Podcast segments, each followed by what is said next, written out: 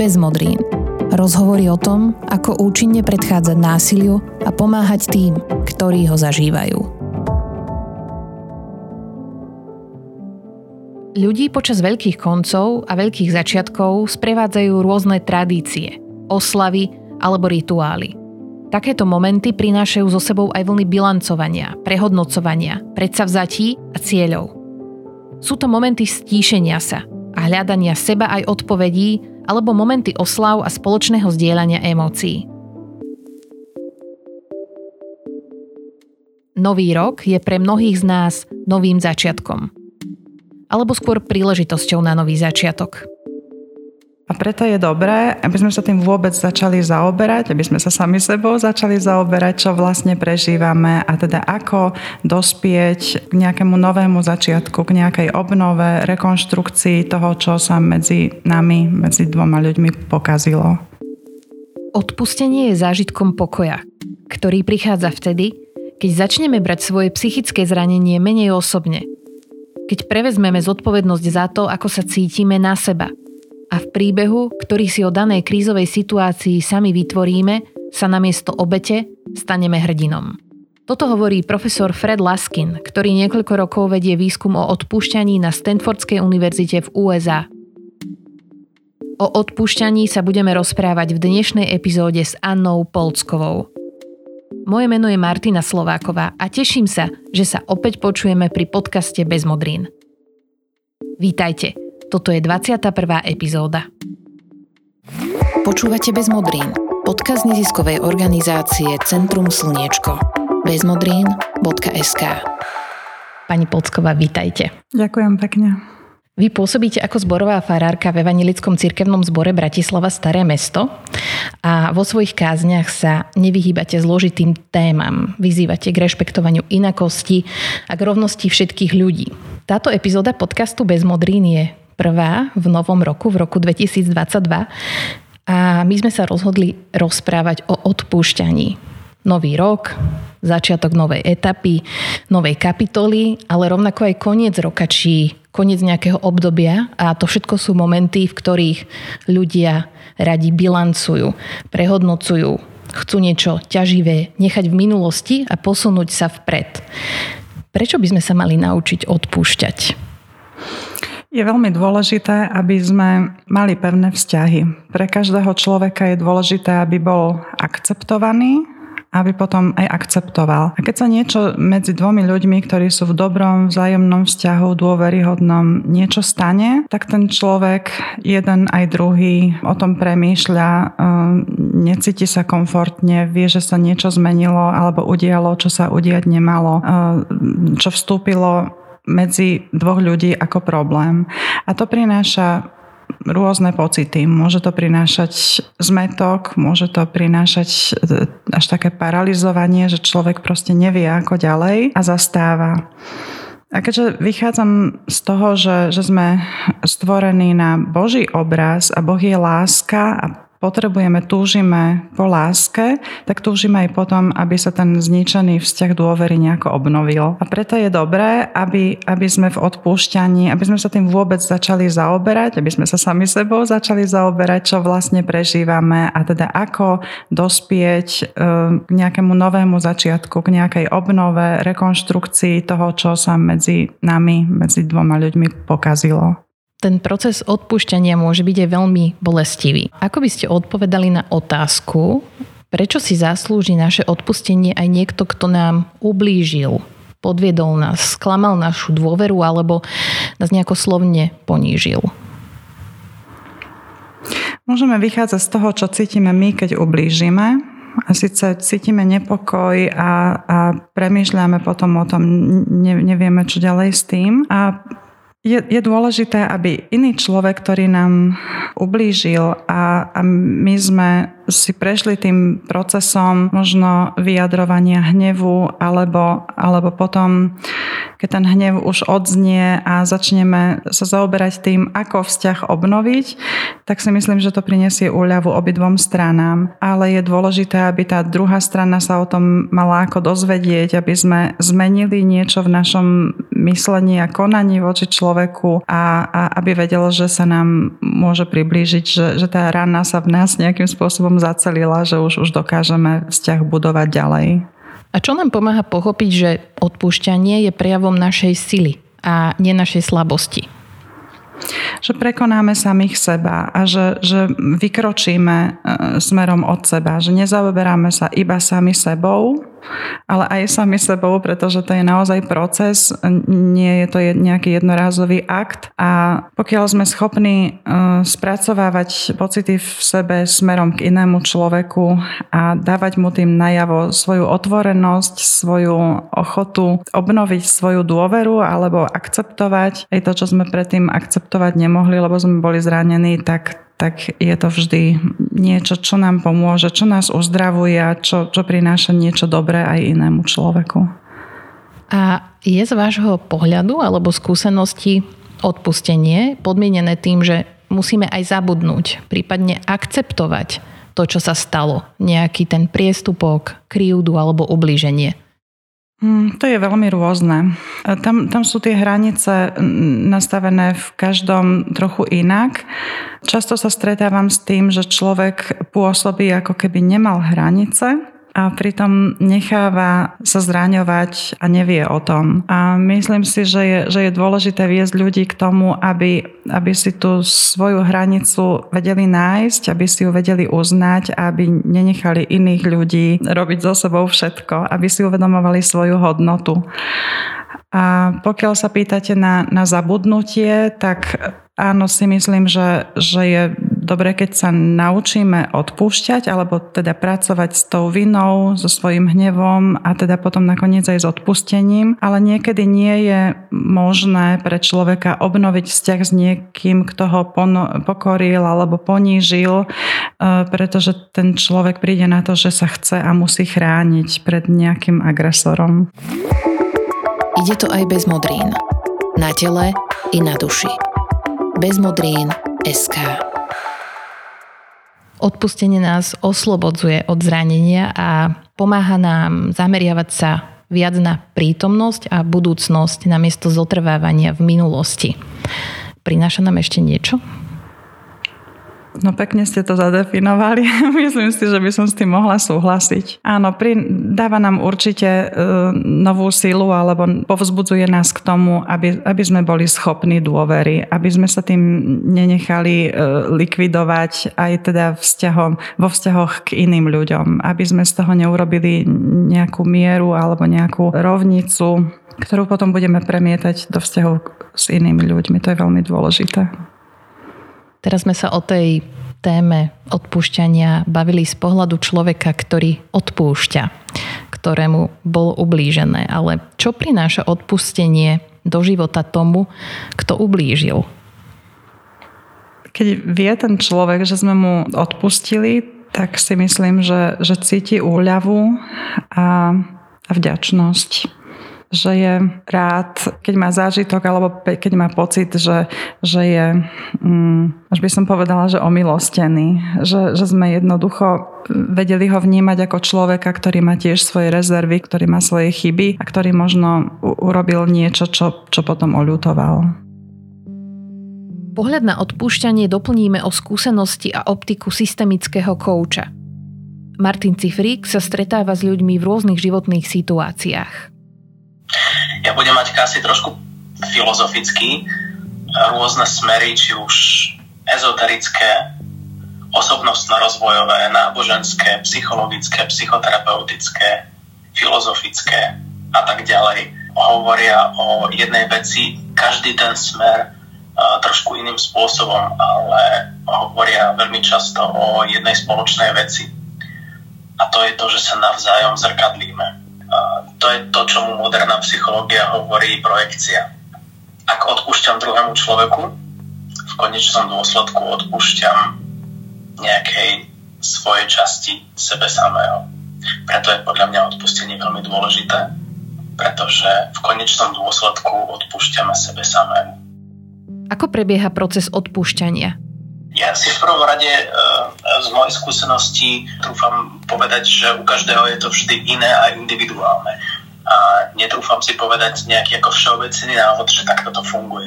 Ale keď to tak sledujem, tak moji klienti a klientky sú väčšinou takí ako veľmi jemní, citliví, rozumní ľudia, ktorí si uvedomujú veľa vecí, ale aj tak sú v niečom bezradní.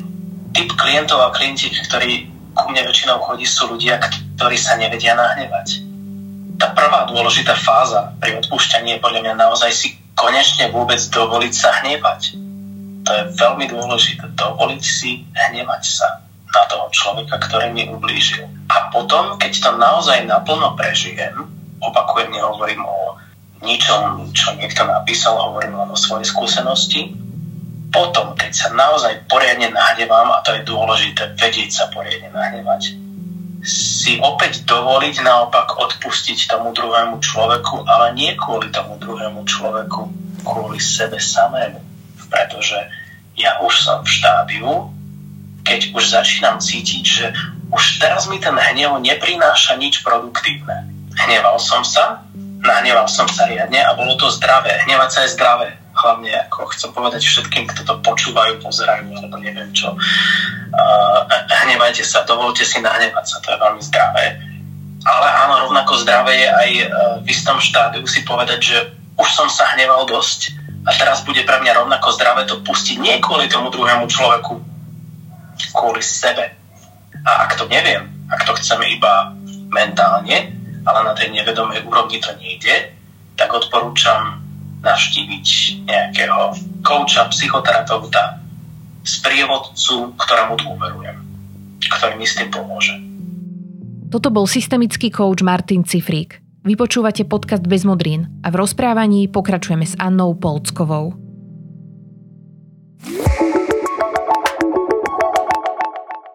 Vy sama sa nevyhýbate zložitým a často povedzme, že až tabuizovaným témam a ste presvedčená o tom, že viera v Boha sa musí prejaviť v skutkoch lásky ku každému človeku bez rozdielu. Ale vypočuli ste si nepochybne rôzne reakcie na svoje vyjadrenia. Hnevate sa niekedy na svojich názorových oponentov? Pociťujete tiež hnev, krivdu, nespravodlivosť? A ako s takýmito pocitmi vypracujete? Áno, niekedy pociťujem hnev aj krivdu, aj nespravodlivosť. A stále ale vidím pred sebou ľudí, ktorí potrebujú, aby sa o niektorých otázkach, o niektorých problémoch začalo hovoriť. A to mi potom dáva silu, aby som sa so svojím vlastným hnevom, aby som pri vlastnom hneve nezastala, ale začala premýšľať, ako o veciach hovoriť, tak aby boli zrozumiteľnejšie, aby nevyvolávali iba konflikt, ale aby naozaj viedli k začatiu diskusie. To si myslím, že je takou mojou hlavnou myšlienkou toho, čo chcem dosiahnuť. Nechcem prinášať iba konflikt alebo teda vstupovať do, do zápasov, v ktorých by nemohol zvyťaziť nikto. Chcem, aby aj ten hnev, ktorý prebieha možno aj vo mne alebo aj v mojich názorových oponentoch, prešiel, lebo on, on niekedy jednoducho pominie, je tá emócia, ktorá odíde, ale je dôležité, čo urobíme potom, k čomu nás ten hnev, alebo teda to, to také pohoršenie, alebo nejaké rozhorčenie nad tým, čo vlastne je vyrušenie, posunie. Či tú tému budeme otvárať, akým spôsobom ju budeme otvárať, e, v koho záujme ju budeme otvárať, alebo budeme zase znova mlčať. Hnevá ma aj to mlčanie, pretože si myslím, že, že je to také alibistické, že pretože nevieme e, s vecami, ktoré ľuďom ubližujú pracovať, tak, tak o nich radšej nehovoríme. A v Biblii je napísané, že nie len ten, kto koná zlo, sa dopúšťa previnenia alebo teda hriechu, ale hriech je aj situácia, keď neurobíme niečo v prospech človeka, čo urobiť máme, čo urobiť vieme. A ja vychádzam z toho, že, že človek, keď je menšinou alebo je, je príslušníkom spoločenstva, ktoré si nevie samé pomôcť, ktoré sa nevie vymaniť napríklad z chudoby, z generačnej chudoby, tak je závislý aby sa za neho prihováral alebo aby za neho niekto iný zápasil, aby ho niekto podoprel, aby mu poskytol podporu a starostlivosť. A keďže toto je, je ten hlavný môj zámer, alebo teda nielen môj osobný, ale aj, aj tých ľudí, s ktorými spolupracujem, s mojim cirkevným zborom, s mojimi kolegami a kolegyňami, e, tak potom to mi dáva schopnosť mm, neostať iba pri hneve, pri pocitoch krivdy a nespravodlivosti, ale, ale uvažovať o tom a nejako systematicky postupovať e, k ďalším vyjadreniam alebo procesom a skôr k získavaniu ľudí, aby vedeli, e, prečo to robíme. Že nie preto, že chceme vyrušovať a, a že chceme iba zápasiť, ale, ale o tom, že chceme pozvať k rozmýšľaniu o, o dôležitých témach, kvôli ktorým ľudia trpia, aj iných ľudí. Z vašich viacerých vyjadrení a textov viem, že nie celkom rada hovoríte o ľuďoch ako o veriacich a neveriacich. Ale dovolte mi predsa len takto formulovať nasledujúcu otázku.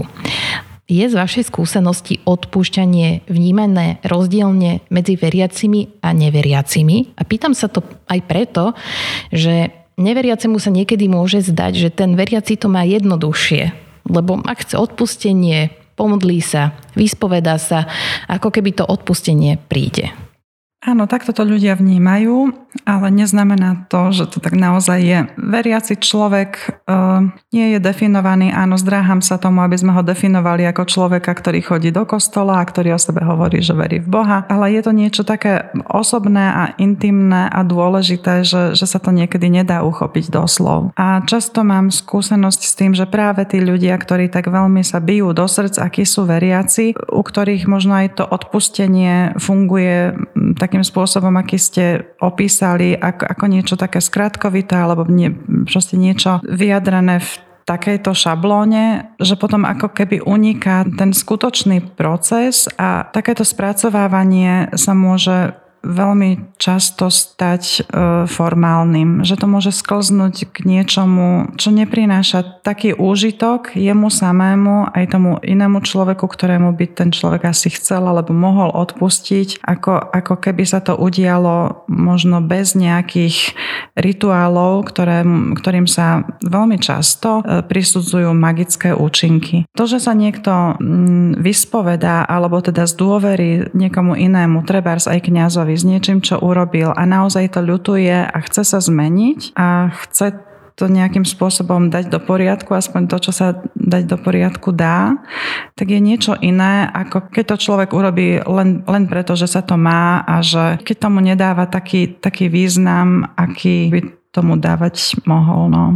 Ale zase nechcem sa zo všeobecňujúco vyjadrovať takýmto témam, pretože naozaj je to výsostne záležitosť slobody každého jednotlivca, ako si to spracováva. Ale my, my tú mieru jeho skutočnej účasti, jeho autenticity môžeme vyčítať alebo vycítiť iba podľa toho, že či, či je jeho konanie po tej spovedi alebo po tom procese odpustenia iné ako predtým, alebo nie je. A buď to celá, celý ten proces prináša, vedie k tomu dobrému alebo lepšiemu zlepšeniu života alebo k uzdraveniu vzťahov, alebo to k tomu nevedie. Ale to, čo sa deje vo vnútri človeka, je, je naozaj iba jeho, jeho osobnou záležitosťou. No a my ako veriaci ľudia, tiež sa pokladám za veriaceho človeka a záleží mi na tom, aby som niesla zodpovednosť nielen sama pred sebou a pred ľuďmi, ale, ale nesiem ju aj pred Bohom. A v Biblii je napísané, že máme odpúšťať, že je to aj Ježiš odpúšťal a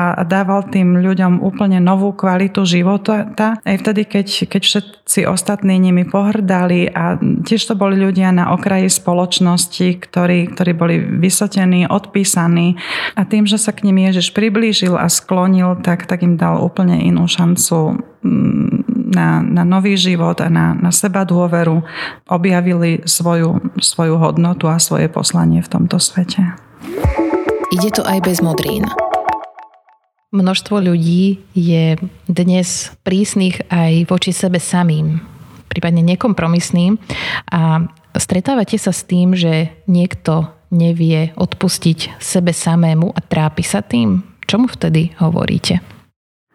Áno, často sa stretávam s tým, že sú ľudia, že, že sa seba obvinujú, niekedy to práve vedie k tomu, že sa seba trestajú, seba poškodzujú, nejako seba bičujú a nedá sa im to teda celkom vyhovoriť ako, že to nemajú robiť, alebo že to je nesprávne, alebo že sa majú k tomu nejako inak postaviť. Vychádzam z toho, že, že je potrebné, aby to mali komu povedať, čím sa zaoberajú a čím sa trápia. A veľmi často sa s tým stretávam pri, pri situáciách, keď, keď ľudia prichádzajú s tým, že potrebujú si spracovať veci okolo smrti blízkej osoby. Vtedy, keď je ten proces alebo tá situácia nezvratná a oni nemajú možnosť zachovať sa inak alebo teda mm, riešiť tú vec inak, tak, uh, tak sa obvinujú. Niektorí z toho, že toho blízkeho človeka dali do nemocnice, niektorí z toho, že, sa, že ho nedali do nemocnice. Keď je človek konfrontovaný so smrťou blízkeho človeka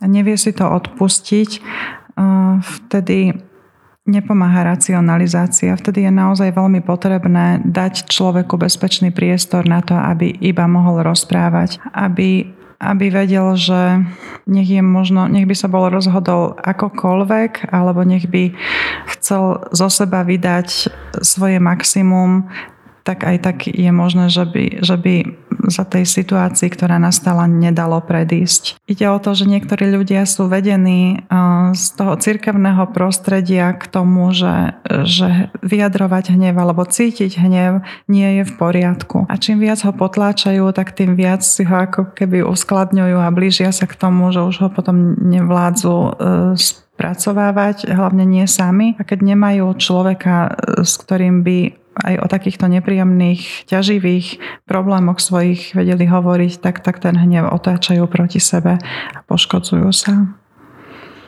A stáva sa vám, že sa vám niekto zdôverí s tým, že nevie odpustiť Bohu? Že dopustil existenciu chudoby, nejakých zdravotných problémov, prípadne násilia. A ako na toto reagujete? Rôzne podľa toho, ako, ako človek tú otázku kladie, či to je otázka naozaj, alebo či to je výčitka Bohu, že obžalováva ho eh, a hnevá sa na neho. Mm, v Biblii je zaznamenaných veľa modlitieb, je to kniha žalmov, kde, kde človek vyjadruje rôzne pocity, ktoré má, aj keď sa nevie vysporiadať s niečím a, a teda vyčíta to, to Bohu, obvinuje ho akoby z toho a hnevá sa na neho. A je to všetko normálne. Boh je predstavený ako, ako otec, ako ten, ktorý, ktorý sa nás nikdy nevzdá a aj vtedy, keď, keď my si sme vystavení v živote veľmi ťažkým otázkam, situáciám a asi ich odžívame, tak vždy, vždy je priestor a dáva nám priestor na to, aby sme sa mohli vrátiť. V tých výčitkách Bohu e, je niekedy vlastne mm, skôr posúvanie viny. Že to, čo okolo seba vidíme ako, ako tú pustatinu alebo to, to zlé, uh, ako by sme sa z toho chceli, chceli vyviniť a chceli ospravedlniť a, a posúvame to jednoducho uh, na Boha.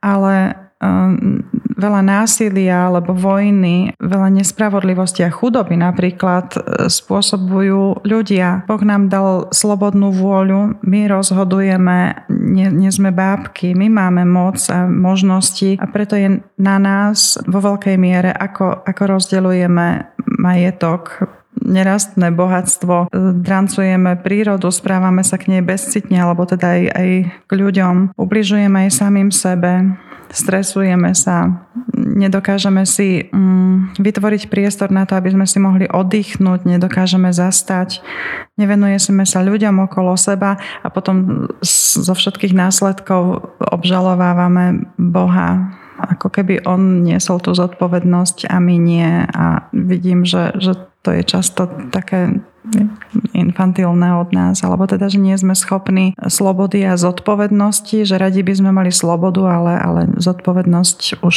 už nechceme niesť. Takže keď ľudia zazlievajú Bohu to, čo pokazili oni sami, tak je to zložité to vysvetliť, alebo teda uh, niekedy sú takí nahnevaní, že, že to jednoducho potrebujú vypovedať a, a potrebujú možno aj otázky iného druhu. Lebo existujú aj aj zlé otázky e, v tomto smere a človek asi tiež je na, na jeho citlivosti, či chce počuť aj teda tú, tú druhú stranu, alebo či chce niečo naozaj vedieť, alebo si to už v sebe uzavrel a nejako sa chce zase cykliť vo svojom hneve alebo v takom pocite nespravodlivosti a krivdy. Moja záverečná otázka, verím, že nebude zlá. Vy ste v jednom z vašich posledných rozhovorov povedali takú veľmi peknú myšlienku na Margo Vianoc, že skúsme sa zamyslieť, ako takáto nálada, stav, rozpoloženie môžu trvať aj v iné dni, nielen koncentrované v tie vianočné sviatky. A odpúšťanie zásadných vecí, ktoré sa odpúšťajú ťažšie, ľudí sprevádza v nejaké významné momenty životné udalosti počas veľkých začiatkov, ale počas aj veľkých koncov, keď sa s niekým alebo s niečím lúčime. Ale možno to platí podobne, ako ste povedali pri tých Vianociach, že na odpúšťanie treba myslieť častejšie. Tak čo by sme si možno mohli odniesť z tohto nášho spoločného rozhovoru, nielen my dve, ale aj naši poslucháči a poslucháčky, že ako uvažovať nad odpúšťaním, aby sa stalo bežnou alebo bežnejšou súčasťou našich životov?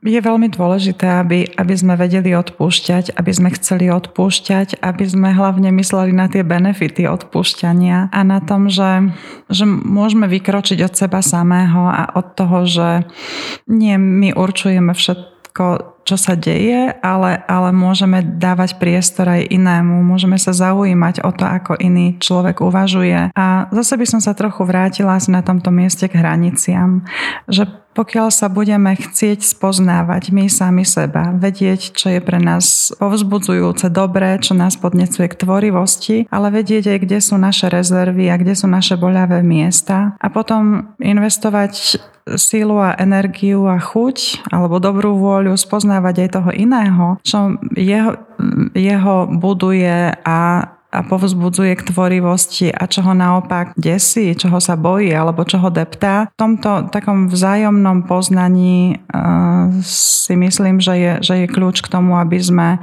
aby sme vedeli navzájom spolu vytvárať dobré vzťahy, také, ktoré nás budú posilňovať a niesť navzájom. Potrebujeme jedny druhých, nikto z nás si nevystačí sám. A teda tak, ako som na začiatku povedala, že, že potrebujeme byť milovaní, ale potrebujeme milovať. A takisto, keď sa tá láska pokazí, tak potrebujeme aj e, prijať odpustenie alebo teda počítať s tým, že napriek všetkému, čo sa udialo zlé alebo nedokonalo, tak nám niekto odpustil, tak aj my by sme, uh, bolo by dobre, keby sme prišli k poznaniu toho, že, že chceme vlastne odpúšťať a že sa to môžeme učiť. A, a čo sa týka toho, že ako často, tak ja som presvedčená o tom, že sa to dá robiť každý deň. Že každý deň by malo prichádzať k nejakej sebareflexii, už nech si to nazveme akokoľvek, tak e, nečakať na nejaké veľké veci, ktoré sa udejú, alebo na sviatky, alebo na to, kedy pôjdeme do kostola, alebo proste na, na nejakú extra príležitosť, ale vidieť to ako niečo, čo, čo je prospešné a nielen pre nás samých, ale aj pre ľudí okolo. A že milovať a byť milovaný, to, to je to, čo nám môže každý deň a v každom čase dávať dávať do života e, radosť a, a nové síly k tomu, aby sme vedeli zvládnuť všetko, čo príde. Toto bola Anna Polcková. Rozprávali sme sa o odpúšťaní a verím, že polhodina strávená pri počúvaní tohto rozhovoru bola pre vás prínosná. Ak vás zaujímajú témy našich starších epizód, nájdete ich v streamovacích a podcastových službách alebo na webe bezmodrín.sk. Pravidelnou dávkou informácií sa vás snažíme zásobovať aj na Instagrame. Hľadajte účet Bezmodrin. Ak máte nápad na tému či vylepšenie tohto formátu, napíšte nám na bezmodrín zavináč bezmodrín.sk. Tento podcast vzniká aj vďaka podpore The Velux Foundations. Ďakujeme a ďakujeme aj vám, že nás počúvate. Do počutia na budúce.